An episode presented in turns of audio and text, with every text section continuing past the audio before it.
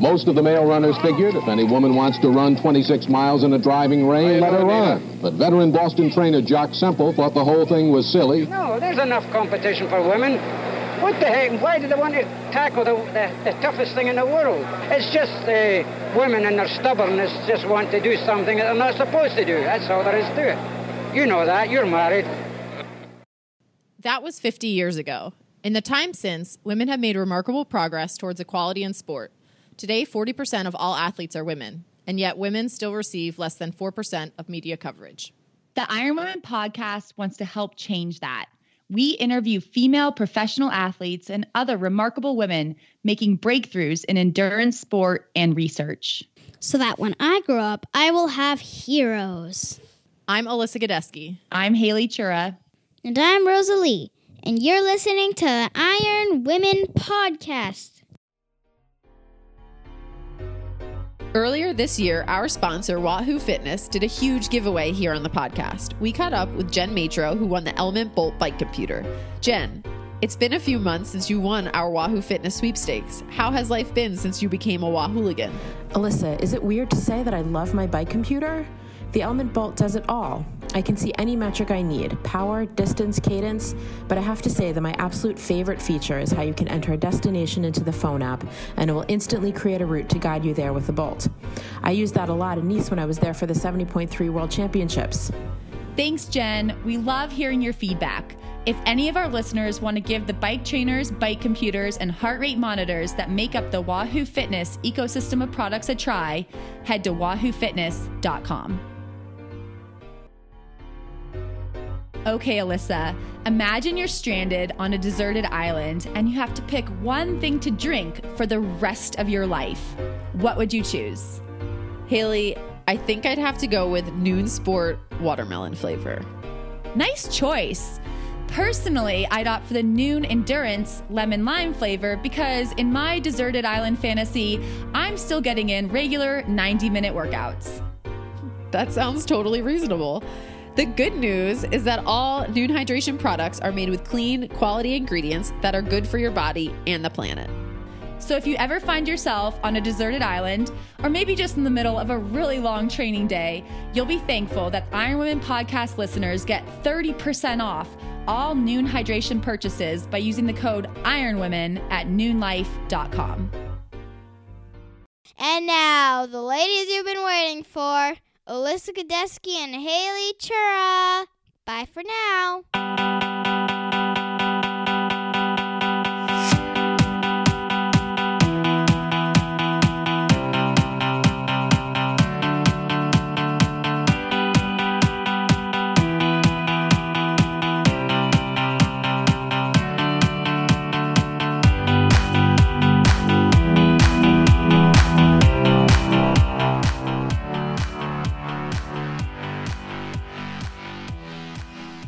Hey, Iron Women podcast listeners, this is Haley, and I am flying solo hosting the show this week. But do not worry, before my co-host Alyssa went off the grid, we managed to record a fantastic interview with Australian professional triathlete Renee Kiley, so we'll have that coming up for you in just a few minutes. But first, if you are wondering where Alyssa is this week, if you are listening to this on release day, which is Thursday, November seventh, Alyssa should be on day five of six at the Trans-Pecos Ultra running stage race in Southwest Texas. The race started last Sunday with a six-mile prologue, which was followed by four days of running a marathon each day. And on the final day, Friday, which was be tomorrow, Alyssa should be running a fifty-six mile finale to finish, which gets her to around one hundred sixty-six total miles run. If you've been listening to the podcast for a while, you probably know that running one hundred sixty-six miles in six days isn't really new for Alyssa. Last year, she ran the two hundred seventy-three miles of the Vermont Long Trail in just over five days. But there are a few things that make the Trans-Pecos Ultra a bit different.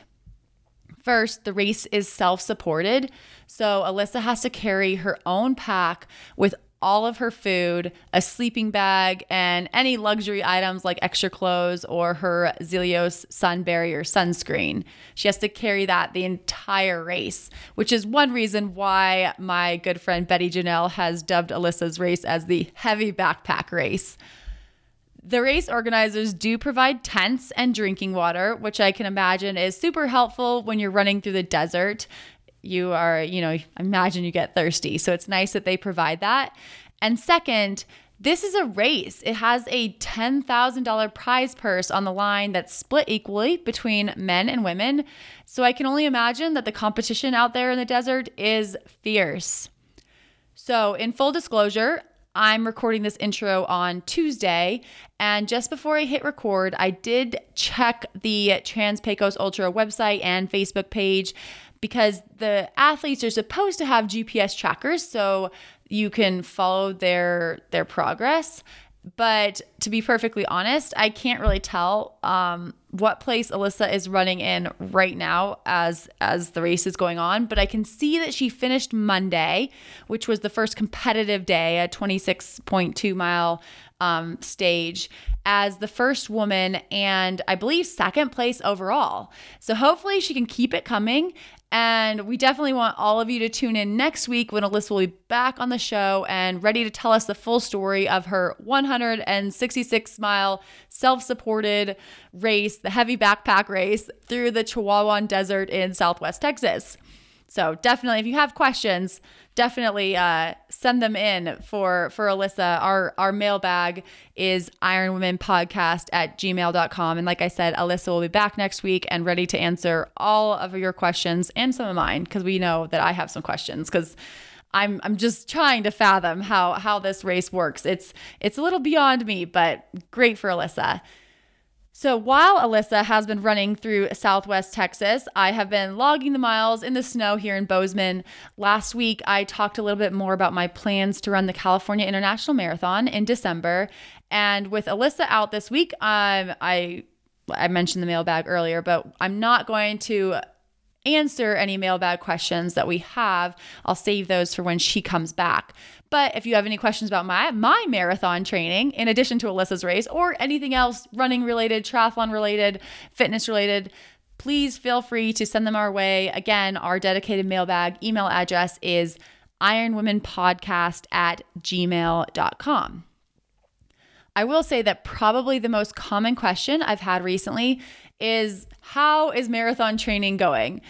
And if I'm one hundred percent honest, if I have to answer that question right now, the last couple days have been pretty rough. Um, not necessarily running related, more life related, but as we all know, life stress and exercise stress are pretty much the same thing.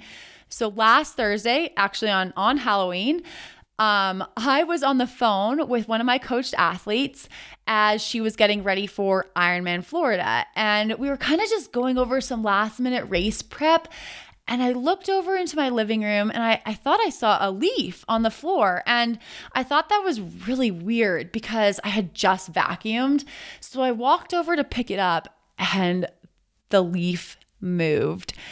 And as you could probably guess, this leaf was was not a leaf. And as I watched it run behind one of my houseplants, I realized that the leaf was actually a mouse. So we are talking a mouse inside my house. That is my worst nightmare.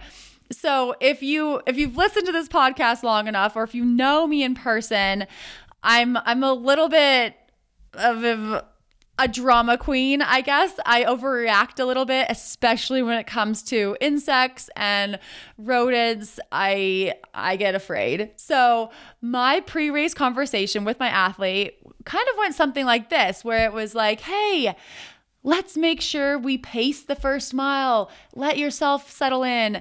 Don't get carried away.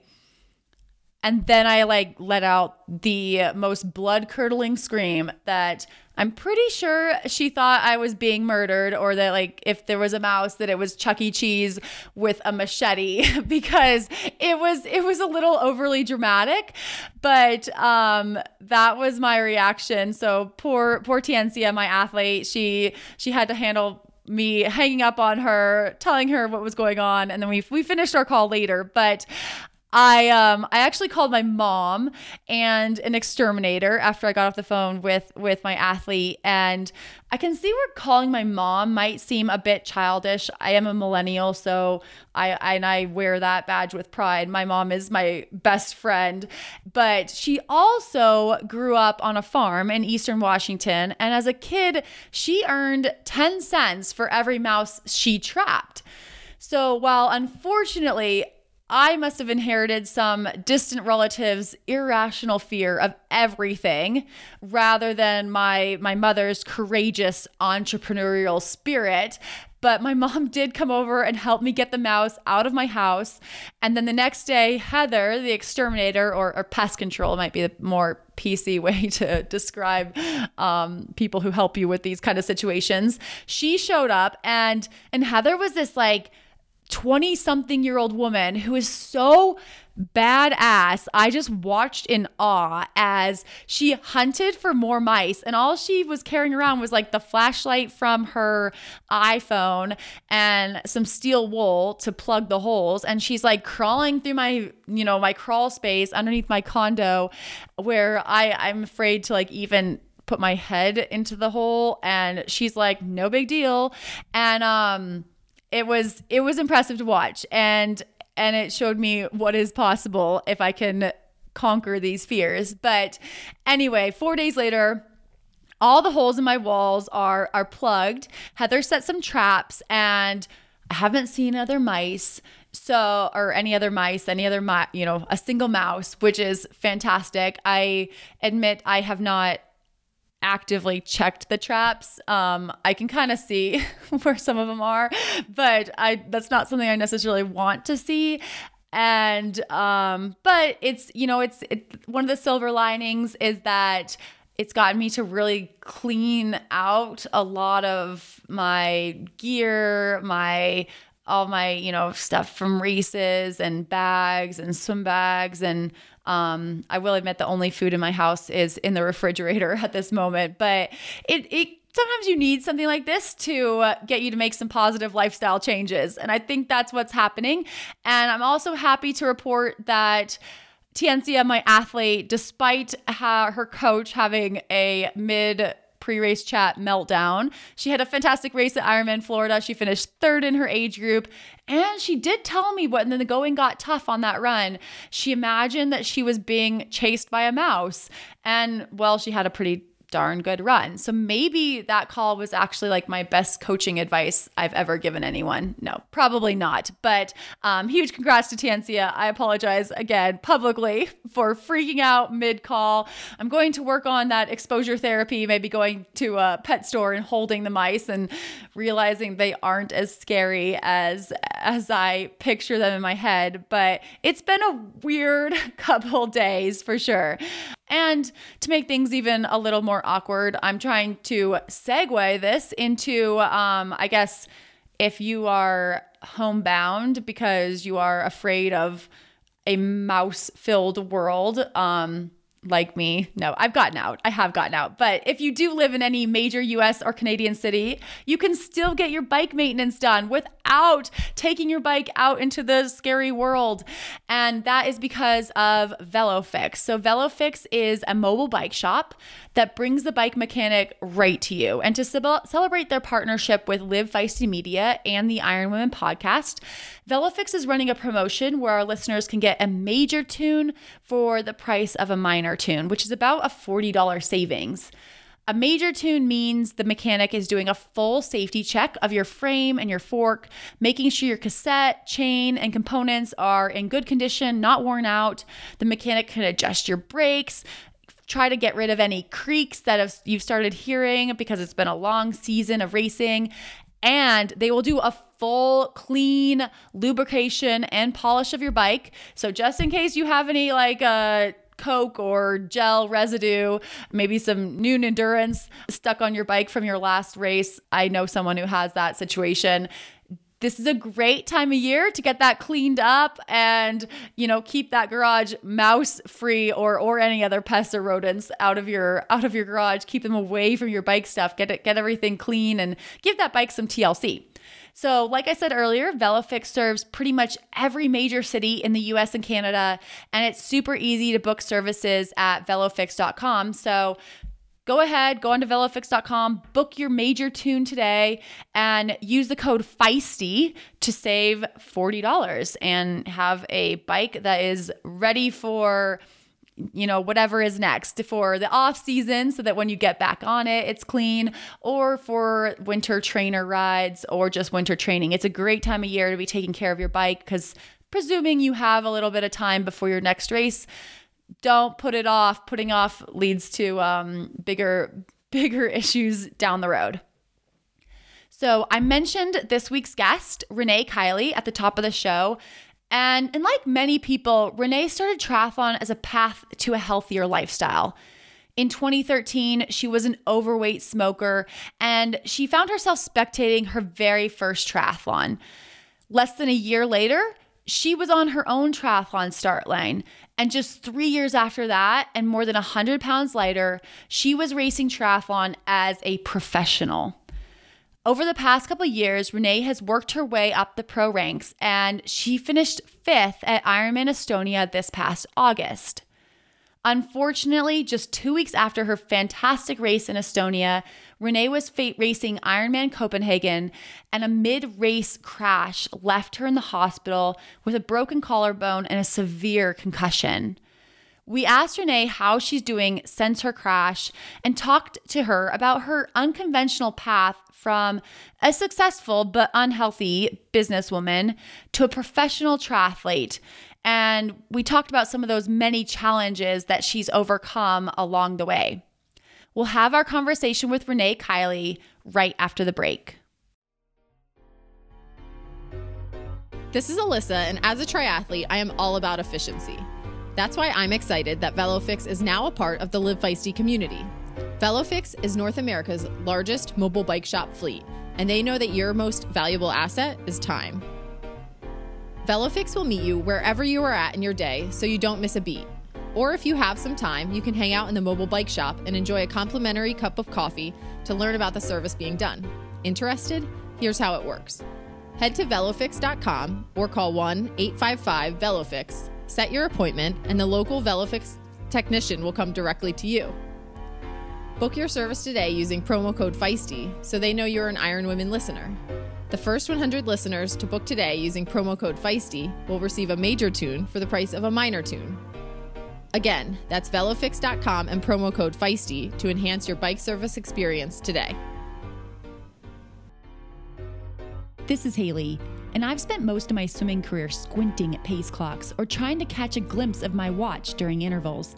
If you're like me and love knowing your swim splits but hate finding a clock, there's a better way. Form Swim Goggles are the first premium goggles with a smart display that shows your metrics while you swim. You heard that right. Form Goggles have a see-through display in one of the eye cups, so you can see your splits, pace, distance, or any other metric right in front of you.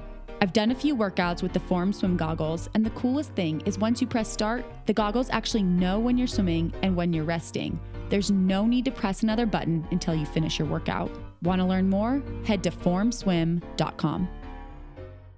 Hi, Renee. Welcome to the Iron Women podcast. Hi, ladies. Uh, thanks for having me. I've been really excited. Thank you. So we're talking to you today, which is about nine weeks or so um, after Ironman Copenhagen, where I met you and where unfortunately you had a bike crash during the race and sustained some serious injuries, including a bad concussion and a broken collarbone, I believe. So what has the last couple months kind of been like for you? Uh... It's been funny. I um I've obviously had a lot of time to think about this. um yeah, it, it was a, a big shock. Um, it was a mechanical issue on my bike. So I think on one hand, I'm really lucky that I don't remember hitting the ground and I don't remember a lot about the accident. Um, because sometimes I think when I've come off my bike before, and sometimes I think when you remember hitting the ground and those last couple of seconds before you hit the ground, it actually is worse um because you're a bit shaky when you get back on the bike. But yeah, it was pretty scary. And I went through, I've been through like all these different stages. Like when it first happened, I think the adrenaline's running and the first day or two you think you're okay and it's not that bad. And then for probably the first week and a half, well, I wasn't allowed to fly home to Australia straight away because the concussion was so bad. They wanted me to stay put for ten days or so until the swelling in my head and stuff went down. Um, but the first ten days is really funny. Like I did not, didn't care about training, didn't miss tri- like didn't even think about triathlon. I just was so grateful to be alive. And then I went through a phase a couple of weeks after that. I, oh, I came back to Australia and then I was just happy to be home and happy to be back with my family.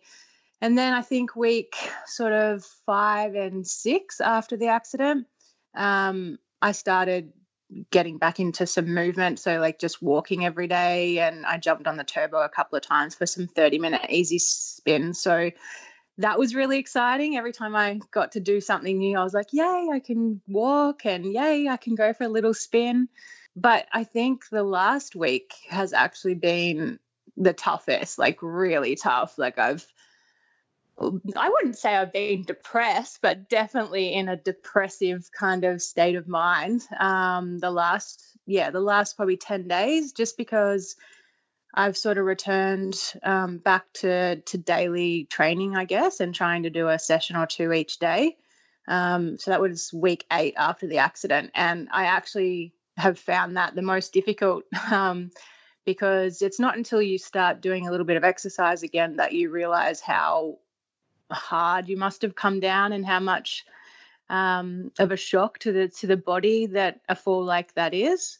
Um, and obviously super, super unfit. And I just don't have that fifteen year muscle memory and time in the sport to draw on. So I do um, decondition really quickly and lose my fitness really quickly. So yeah, the last week I would say has surprisingly um, been the most difficult getting back into training. And Renee, we're definitely going to talk to you more about where you are right now, but I, I wanted to go back a little bit to to the crash and And just, I understand healthcare is different in different countries, but one of my biggest fears is crashing in a foreign country and ending up in the hospital. And, uh, you know, I'm by myself at the race, and how I, I navigate that, like how I navigate the foreign medical system and trying to take care of myself. And, and again, this is coming from the American perspective where our healthcare is, is a little bit different than yours. So, so how did you do that? Well, it was actually really surprising. I uh, was taken in an ambulance to a hospital. My, my, my very first, me- my last memory is seeing that I was at the ninety, like looking down at my Garmin and seeing I was at the ninety kilometer mark of the ride. And then I, according to my Garmin, must have come down at about the ninety-four kilometer mark. Um, so I can't remember those last four kilometers. And then my next, my first memory was waking up, and the lady was trying to undo, I have like three studs in each ear, earrings. And I woke up, the lady was trying to take one of my earrings out, and it's a screw back, and she couldn't get it out. And so my very first memory is me saying, no, it's a screw back. You have to screw it. Um, so yeah, I woke up in like just going into the CAT scan machine, and then I must have went unconscious again for a little bit because I can't remember that. Um, but Ironman, so when I was, the, my first memory I have after coming out of the CAT scan machine was just being in a hospital like room, and they were stitching me up. Um, and Ironman had sent um, a representative. Someone from Ironman was at the sitting next to me um, at my hospital bed. So that was amazing that they'd sent someone to be with me. Um, but yeah, that I had morphine and things for the pain, and I was I, I don't even remember how long I was at the hospital. My memory is so sketchy from the first twenty-four, forty-eight hours. Um, but I must have been there for maybe, I think like five or six hours, and they discharged me, and I didn't think anything of that. Um, and I actually got a cab home. They put me in a cab, and I got a cab back to my hotel, and I was obviously at the race alone. And I don't even really remember much from getting back from the, to the hotel or anything. So when I remember when I leave, when I left the hospital and they were putting me in the cab, I said to someone, oh, where do I pay the bill? And they said, oh, there is no bill. There's no hospital bill, like no hospital charges here. And I was confused. And then anyway, I got in the taxi and I said to the taxi driver, they didn't charge me. I don't understand. Like, I didn't have to pay a bill. And he said, no, medical's all free in Denmark. And I was like, what do you mean it's free? And he said, yeah, all hospital and all um, doctors is completely free. You only pay for like the medications and things that you need. And I was like, wow. Anyway, I remember having that conversation um, on the way back to the hotel. But yeah, so I didn't have any hospital charges. But I, when I got back to Australia, I mean, the one scary thing about that whole scenario, fantastic, I didn't have any bill to pay. But when I got back to Australia and saw my sports doctor in Australia, and I had some post-concussion tests and she was checking my collarbone and things. And when I told her um, that I'd been discharged from the hospital, she nearly died. She just said, went white. She's just like, I, what do you mean they discharged you from the hospital? And I said, oh, I got a taxi home that night from, and she was looking at the photos and reading the doctor's report about my concussion. And she just said, look, I don't want to frighten you now because it doesn't matter. She said, but it's important that you know um, if, you, if anyone else is ever in this situation or anything like this happens again. She said the biggest concern with um, con- a concussion that long especially um, is internal bleeding. And she just said basically they sent you home, and if you had have started bleeding or your brain had started swelling or something during the night, no one would have found you. You were alone. No one would have found, so that frightened me. Um, so, yeah, I, I guess I had heaps of support, like, and Alyssa was one, had so many messages and things. The next day, people offering to come and help me pack and offering to come and be with me, et cetera, et cetera, which was just amazing. The power of social media sometimes is awesome. Um, so, yeah, I was lucky in the sense that I felt looked after at the hospital, and Ironman sent that representative to come and, and be with me at the hospital and things, but I guess on the other hand too, yeah, it's quite a, a bit of a dangerous situation, me being alone that night. And it's tough because it's, you know, it's your job, right? And we can't expect, yep. uh, you know, most of us cannot afford or have the luxury of having someone always come with us for the, you know, even just the safety perspective. So definitely eye-opening to hear your story, and hopefully no one else has to really navigate that, but I think it's good to share the story. So thank you for doing that.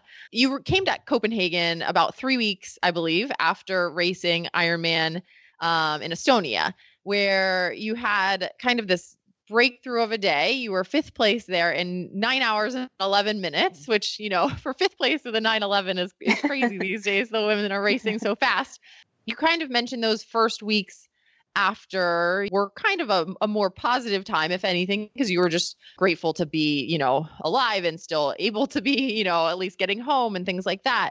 But what was it like when it set in that you had come off of this really breakthrough race and then went from that high to this low? Yeah, it's been awful.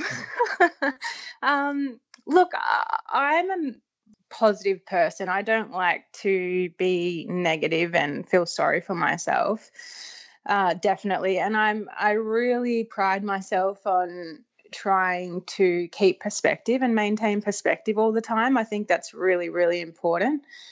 Um, but yeah, that's why last week, I mean, I posted on my social media saying I was feeling a bit flat, and um, it took me a couple of days to work up the courage to even do that and share that um, because because I do pride myself on being positive and not and, and keeping things in perspective. Like at the end of the day, I, I still have all my limbs and I still have a pretty good life and I get to do what I want to do and what I love doing. So in the scheme of things, it's not really that bad.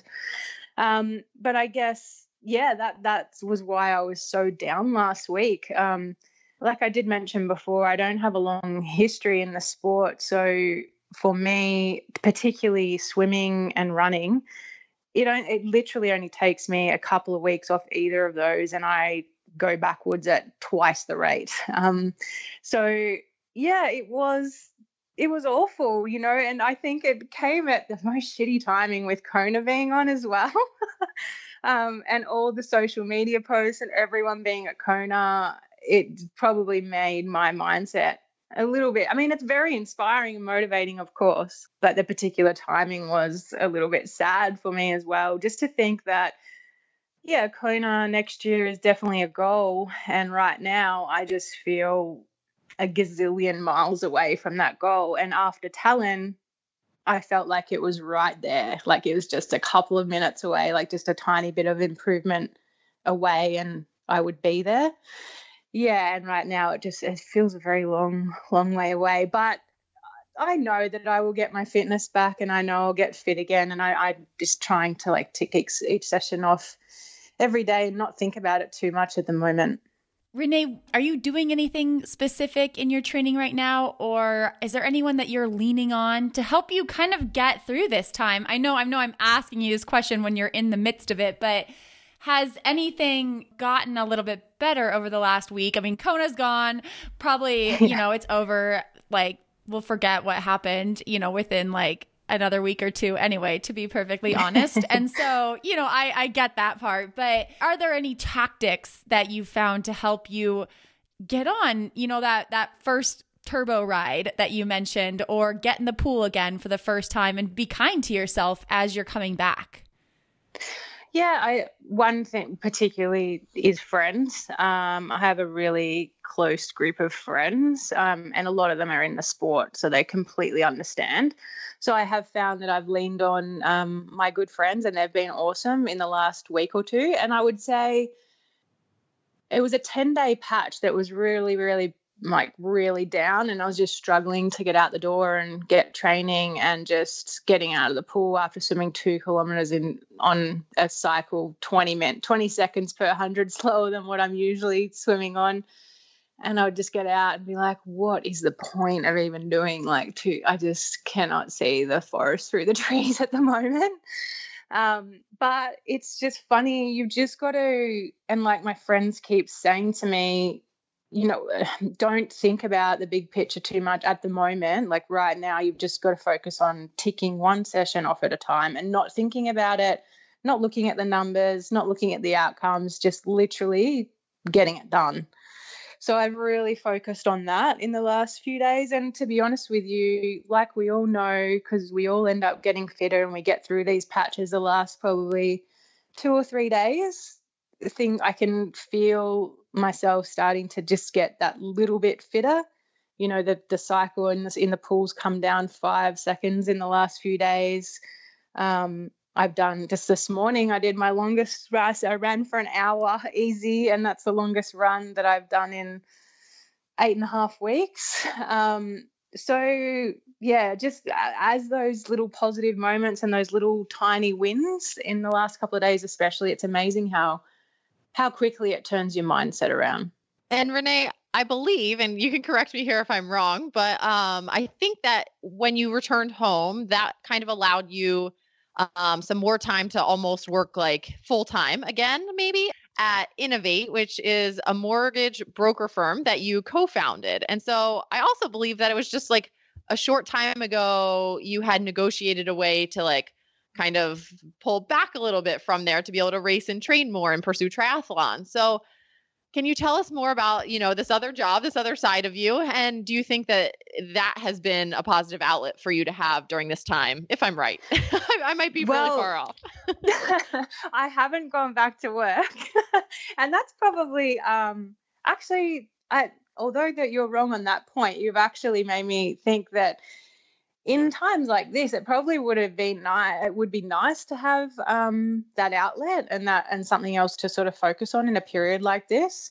Um, I'm still a director. That that business, my business partner and I co-founded that business when we were twenty-four, so about twelve years ago.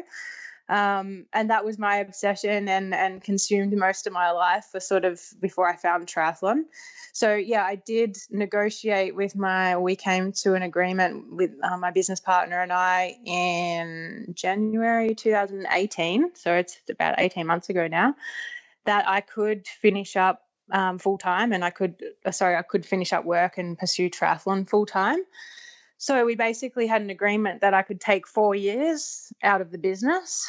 Um, and I don't mind sharing these details, but basically that's how I fund myself with triathlon. I sell down some of my shares in the in the business every six or twelve months to fund this triathlon journey.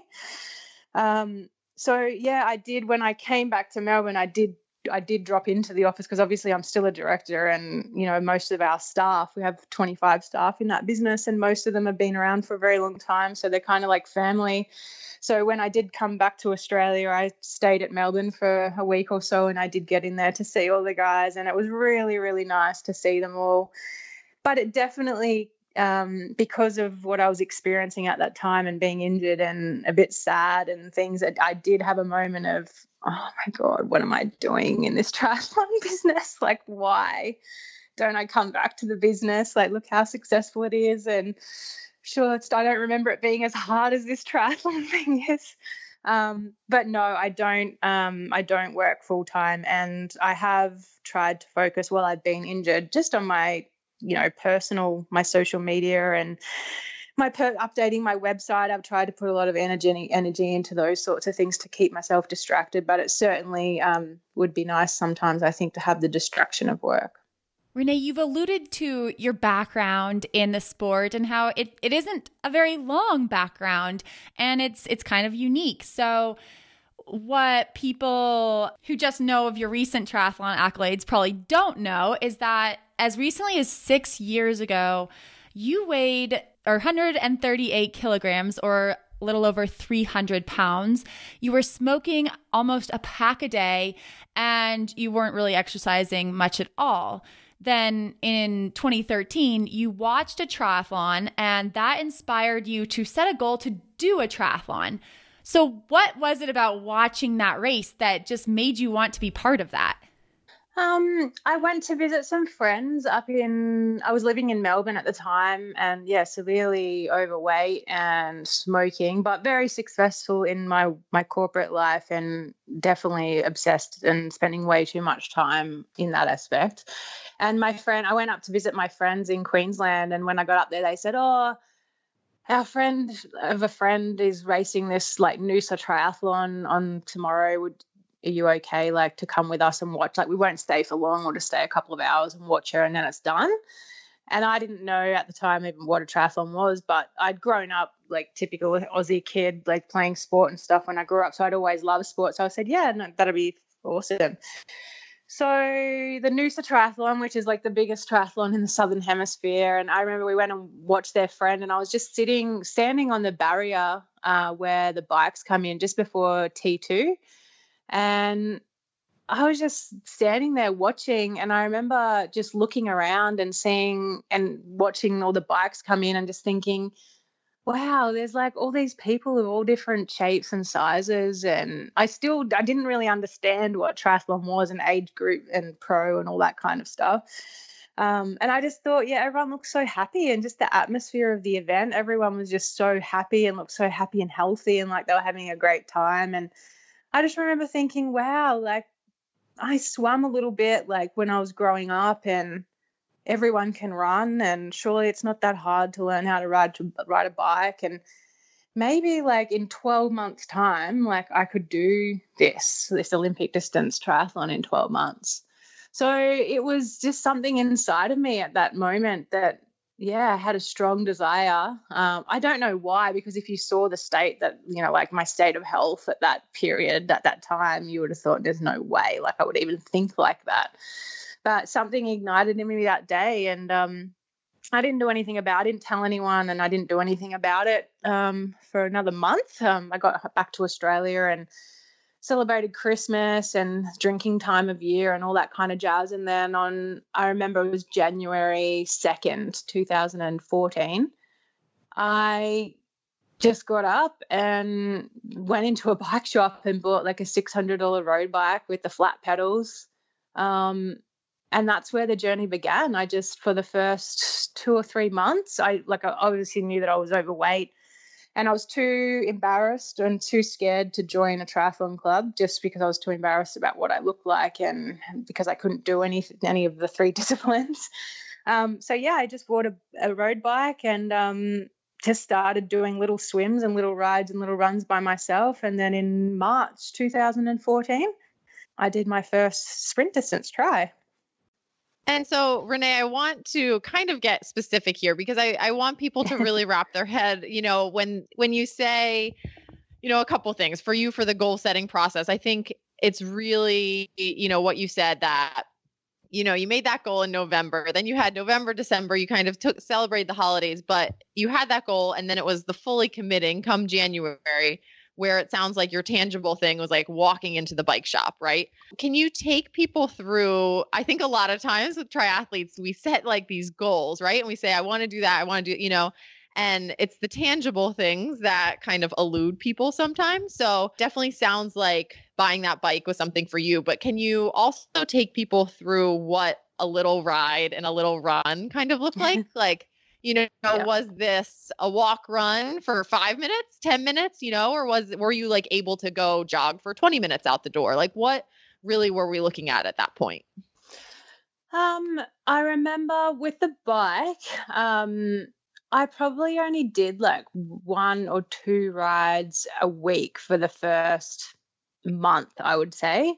My big focus, although I wasn't an athlete back then, I'd grown up, um, watching a lot of sport and playing sport at well, basketball at a decently high level up until I was about sixteen. So I kind of knew like what you had to do to get fit, and I knew the basics involved in exercise. So at that time, I knew that I shouldn't be running a lot because I was so heavy. Um, so I was still one hundred five kilos then and still smoking. So for me, I thought, I probably should swim as much as I can um, because that's exercise and that will help get my weight down and it's not going to impact on my body as much. So I wish I had, I keep saying this, I wish I had have kept some sort of diary of the training and the, or the exercise I did in those first few months, because I really honestly can't remember the minor details, but I do remember going to the pool and literally we're talking like, I swam one lap and then stopped. And I, I get, I'm guessing that those first few swims just would have been like five and five laps. And then the next one might've been seven or eight laps and then ten laps. It was, yeah, very, very minimal in those early days. Cause A, I was a heavy smoker. So yeah, the lung capacity and the fitness definitely wasn't there. And B, I hadn't swum since I, I think like at the end of primary school, by the, at the end of primary school would have been the last time I had a swim. And I went on those couple of rides, just like short distance, ten kilometers at first, and then maybe fifteen kilometers the next time and twenty kilometers the next time. Um, and I only ran with running. I do remember I, I'm the sort of person like I wouldn't have walked. I don't remember walk running like, and I did it all on a treadmill at a gym because I was too embarrassed about what I looked like to run outside. It just would have been short runs, I would say like fifteen minutes, really, really slow, but running the whole time on the treadmill and then maybe, you know, fifteen minutes again and then twenty minutes. But I just did things like that. I, I remember I just focused on doing one, as long as I got out the door and did something each day. And most of that would have been probably swimming and running for the for, during the week, and then maybe a one or two bike rides on the weekend. And I did that for three months, I think it was. I joined the, a local triathlon club. It might have been at the end of February or the very start of March, but I definitely had I had lost maybe fifteen, close to fifteen kilos in that first um, sort of three months before I joined the tri club. And then I was a little bit more confident because I was a bit smaller and I wasn't as self-conscious.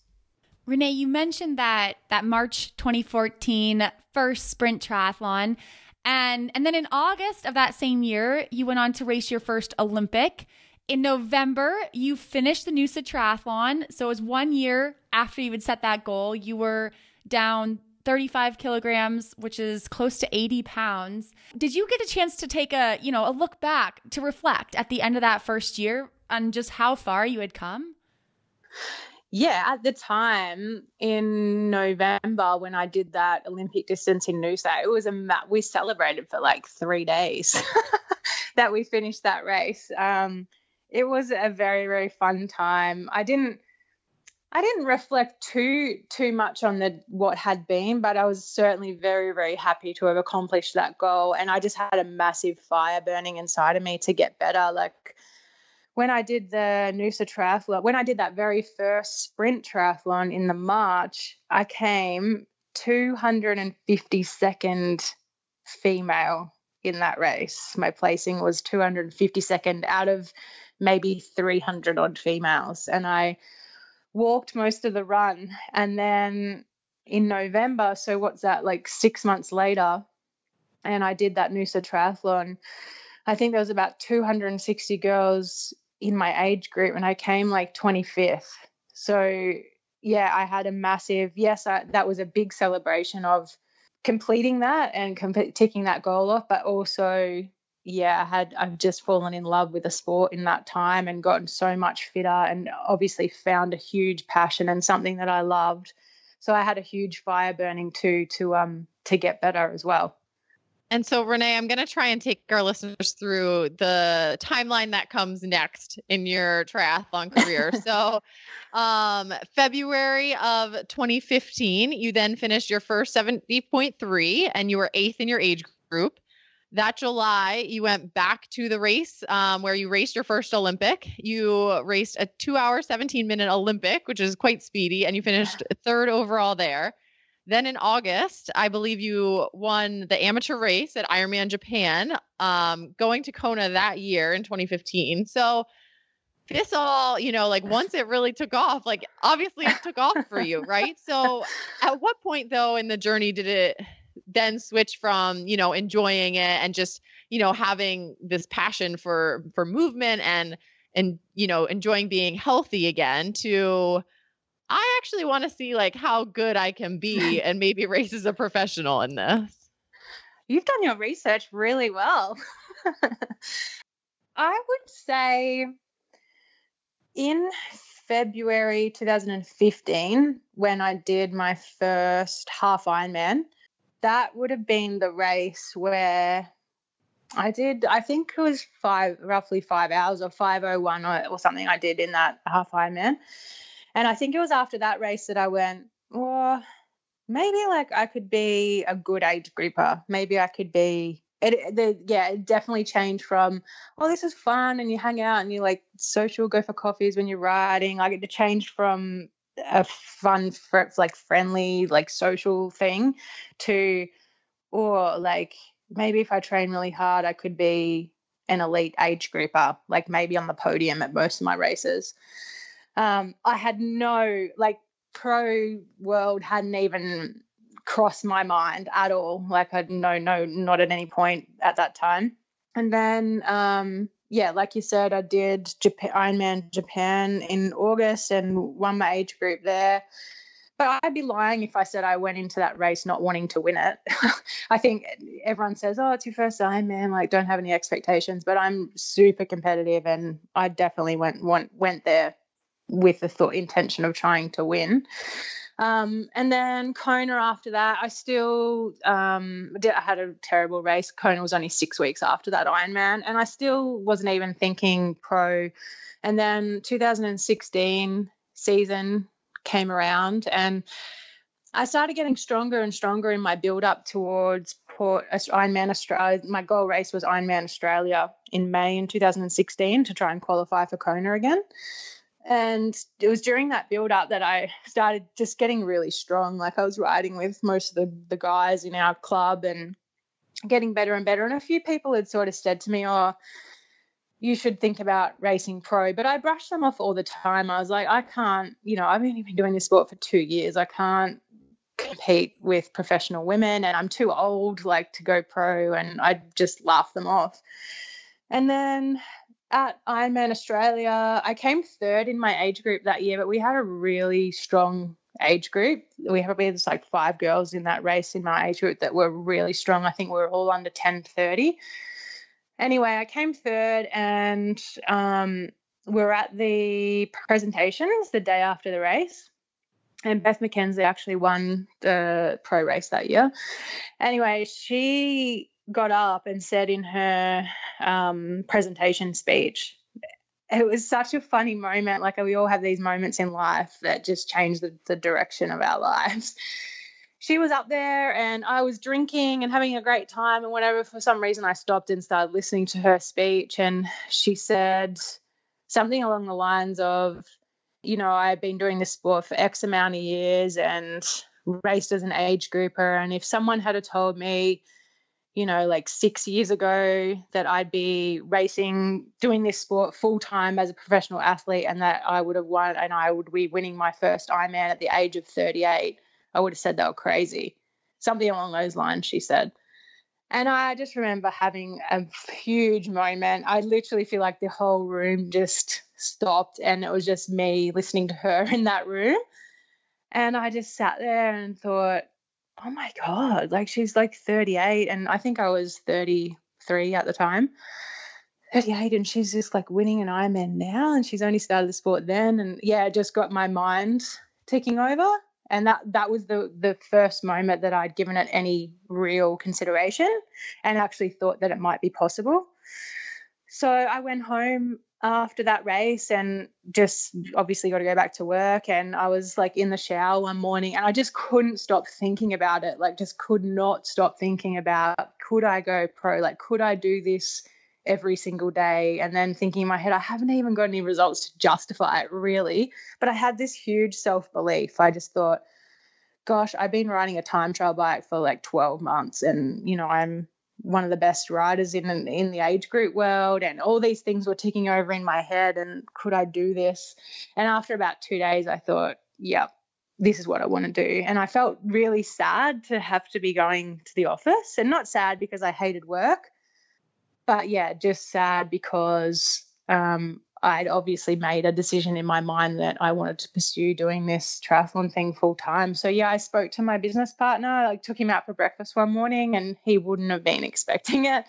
And I just said to him, this is what I want to do. And if I do this, then I need to cut back work. I can't compete with these girls like working full time. I need um, to cut back work a couple of days a week. And yeah, we had a couple of meetings, and over a week or two, we we decided we could do it. And I still hadn't told anyone else, not my coach, no one. So after I got the go ahead from him, yeah, then I um I told everyone that that's what my my goal was for the next six months. Was anyone surprised? Did you get any like weird pushback? Did anyone tell you, no, that's a terrible idea? Or was everyone supportive? Actually, no, um, I didn't. And I think the main re- I think maybe some people wanted to say, oh my God, why are you doing this? But I think because I was maintain like staying, like I was going to continue to work three days a week, I think that probably made most people feel like, oh, that's okay, because if it doesn't work out, she's still working type thing. I think I got more, not pushback, but more uncertainty from people when I made the decision in January eighteenth. To stop work altogether. I think I got a few, or oh, are you sure about this type responses. Well, Renee, it, you now do speaking engagements as well, which if anyone has been listening for the past thirty minutes, including myself, we can see why you do so well in your speaking. You're a very good speaker and your story is incredible. But when you talk about your journey with the goal of inspiring others to, to get healthy and maybe to take some risks, Uh, speaking about health in particular, like what do you think are the biggest barriers to people to starting that journey to getting healthy? I think probably not being honest with ourselves. You know, like even when I think back to the state that I, that I was in complete denial about the state of health I was in and how big I was. So I, I think, yeah, one of the biggest barriers is the fact that we're just not honest with ourselves. And look, I've got some fairly opinionated views on on things when it comes to health now. Um, I see things in the media where, I'm trying to find the right way to say this, it's celebrated, or we're celebrating saying it's okay um, to be a size twenty or a size twenty-four, for example. And and this is just me being completely honest, and I and I feel like I have the right to say this because I actually have been that big. Um, and these things in the media say, you know, it's okay, it's okay to be bigger, and we should celebrate all body types, and we should self-love and all of that. And of course, that's all very, very important. We all, we have to love ourselves and all those types of things. But I don't believe this whole um, you can be, tw- you know, overweight or size twenty-four or whatever and happy and it doesn't matter about your size, because it does matter. Um, we're not we're not designed to carry all this extra weight around. That's just not the way we were made, made. And I think, yeah, I think that's one reason why perhaps we're not honest with ourselves, um, is because we're in a bit of a society at the moment that is telling us to celebrate our size and things no matter what size we are. Um, so I think, yeah, being honest with ourselves when is one of the biggest barriers to getting started, and also that it feels too too difficult um, when you're in a pretty bad state of health and severely overweight. It just feels like you've just got this mon- monumental task ahead of you. So it just seems like it's all too hard, and it's very easy not to get started, I think. And Renee, kind of along those lines, many of us in sport have family and friends that we would love to see be healthier.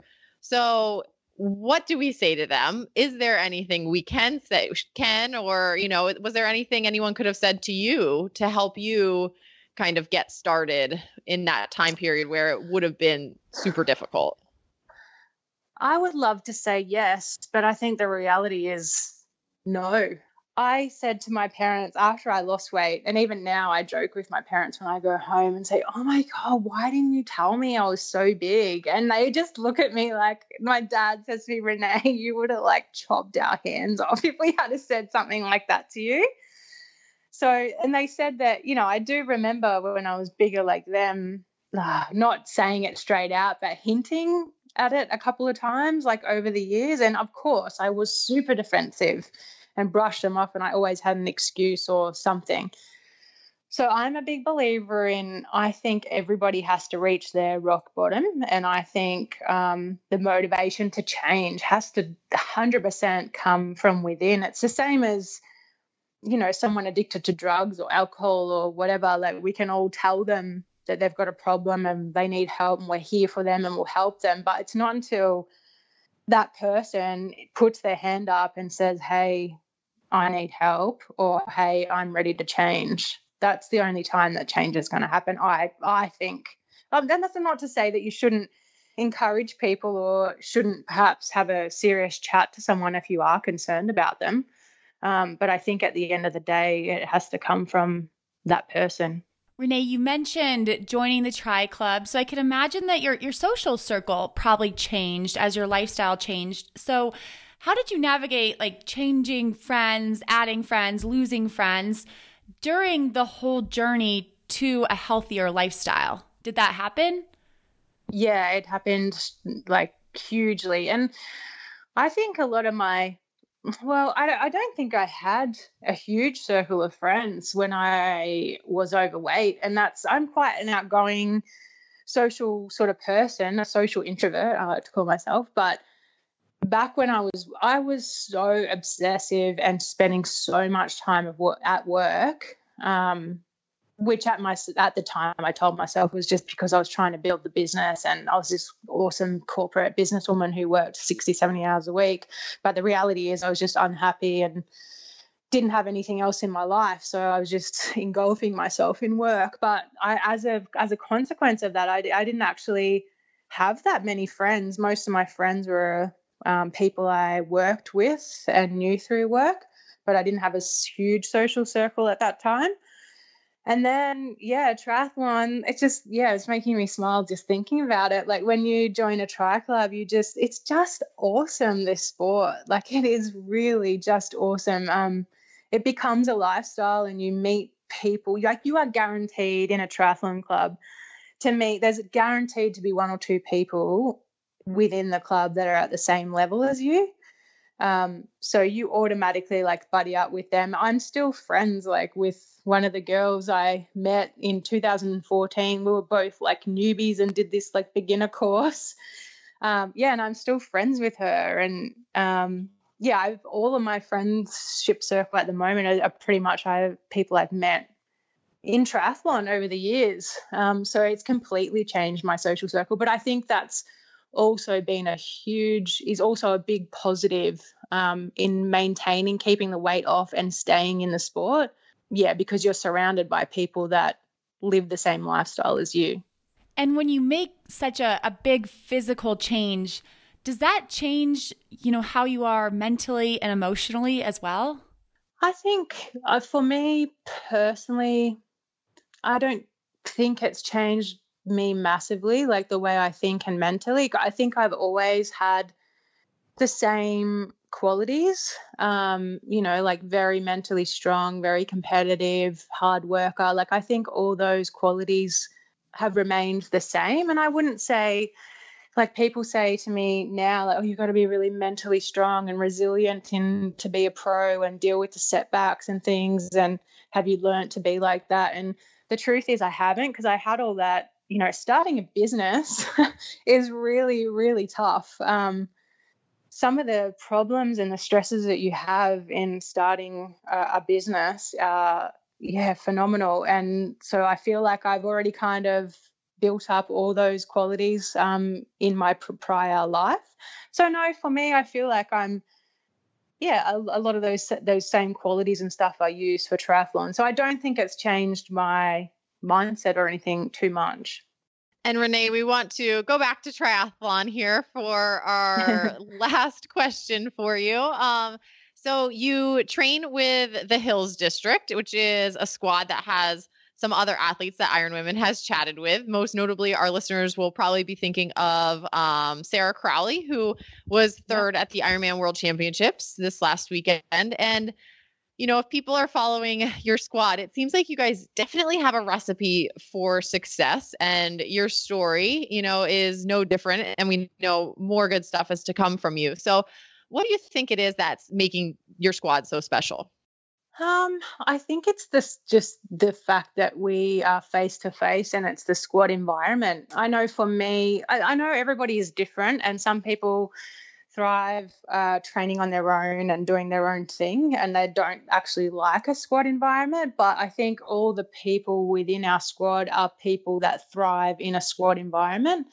I absolutely one hundred percent can say I would not be the athlete I well, not am today, not the athlete I was a couple of months ago, um, if it wasn't for that squad environment. Like when we're in Brisbane, we're here for six or seven months of the year. Cam is there every day. He's there on full deck every morning. Um, and he's, you know, we all do different sessions during the day, but I would see Cam every day, if not sometimes twice a day. And this and, is Cam Watt, your coach, yes, right? Yep. Cam Watt, sorry. Um, Yeah, and you just get more out of yourself. Like when you're in that squad environment, you're there's always someone there um, better than you to push you. On those days that you're you're tired or you, you're having a shitty day or whatever it is, like the squad is there to lift you up, and their squad is there to push you. And on top of that, having Cam there, for whatever reason, I'm just the type of personality that I can always find another level, another level of performance when um, – there's someone there um, pushing me, and whether that's Cam or whether that's the squad. So I think, yeah, I just, I absolutely love our squad. It's just awesome, like getting up every day and being able to train with people and having Cam around all the time to answer questions. He's always got stories, or because he used to race pro himself, and he's worked and been mentored by Brett for a long time. So he's always got like stories from twenty years ago or fifteen years ago that he'll just tell us at the most random times that are super in- inspiring and motivating. So yeah, I, I really just think it's this, that squad environment, and always um, having people better than you. Like when I first started with the Hills District in Cam, it was a bit over twelve months ago. I think it was July last year. Like I was just getting smashed every session. Like I would go to swimming and just get smashed, and I was like the slowest in the lane, and just every single session I was just getting my butt kicked on the bike, getting lapped on the track. Um, and for some people, I think that would be very demotivating, and they would really struggle with that. But for me, it wasn't. It was, it's been super motivating, and now I'm not the slowest in the pool, and now I'm not the worst bike rider, and now I'm not the worst runner. Um, so it's, without even racing, um, it's very inspiring to come to training every day and see that you're making progress. And sometimes I think, okay, like it's p- particularly using like Sarah as an example, or Sky as an example, Sky Moench, um, you know, if I'm not that far behind Sarah or I'm not that far behind Sky, then I'm not that far behind the best in the world. Um, so that's very, very inspiring to go to to work every day and, and see that progress. Well, Renee, thank you so much for coming on the show today and sharing your story. And I, I think I speak for all of us when it, it we we wish you the best in your recovery, but you do seem like someone who can overcome any challenge, and and you're really good at celebrating all those little milestones along the way. So we will, you know, keep in touch during your recovery and hopefully see you back stronger than ever on the race course sooner than we could all probably believe. Thank you so much for having me on. And I also just wanted to say thank you to you guys for everything that you do for um for obviously women in our sport. I just think it's amazing. The Iron Women podcast is proud to be supported by Zealios Skincare. Zealios products are designed and tested by champion triathletes like myself. I know I can count on their high quality and long-lasting ingredients to stand the test of the hottest, sweatiest days when I'm racing and training. Have the peace of mind to perform at your best without worrying about your skin and hair products.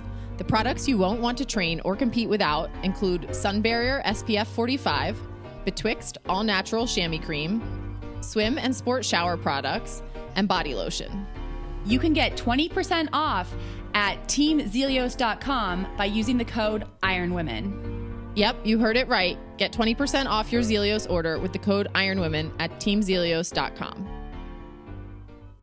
Big thank you to Renee Kiley for coming on the show. I always find it so fascinating the different paths everyone takes to to professional triathlon. So I'm really thankful that she shared her story. And I also hope that she recovers well. I mean, that sounds like a really scary crash and something you don't wish on anyone. So I I wish her the best in her recovery. And I hope that we get to see her back on a start line soon. Um, recover well, Renee. We're all pulling for you. Again, uh, Alyssa Godesky, my co-host, she'll be back next week after her six-day stage race, and she'll be there here to tell us all about everything that went down in Southwest Texas at the Trans-Pecos Ultra, and I'm excited to hear about that. In the meantime, if anyone wants to join our Patreon community, the website is patreon.com forward slash live feisty. A small donation goes a long way in helping us continue to bring you great interviews each and every week. And we do say a big, big thank you to everyone who is already a member of that community. You help us in so many different ways and really help motivate us to continue to bring you great content. So thank you to those people. And again, if you have questions specifically about Alyssa's race, definitely write into our mailbag, ironwomenpodcast at gmail dot com, or about anything else. And thank you again for listening. And I will talk to everyone next week.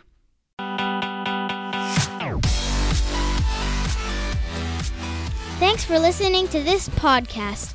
Please subscribe, like, and comment on iTunes.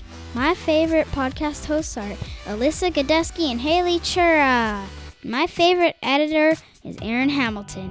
The Iron Women Podcast is a Live Feisty Media production.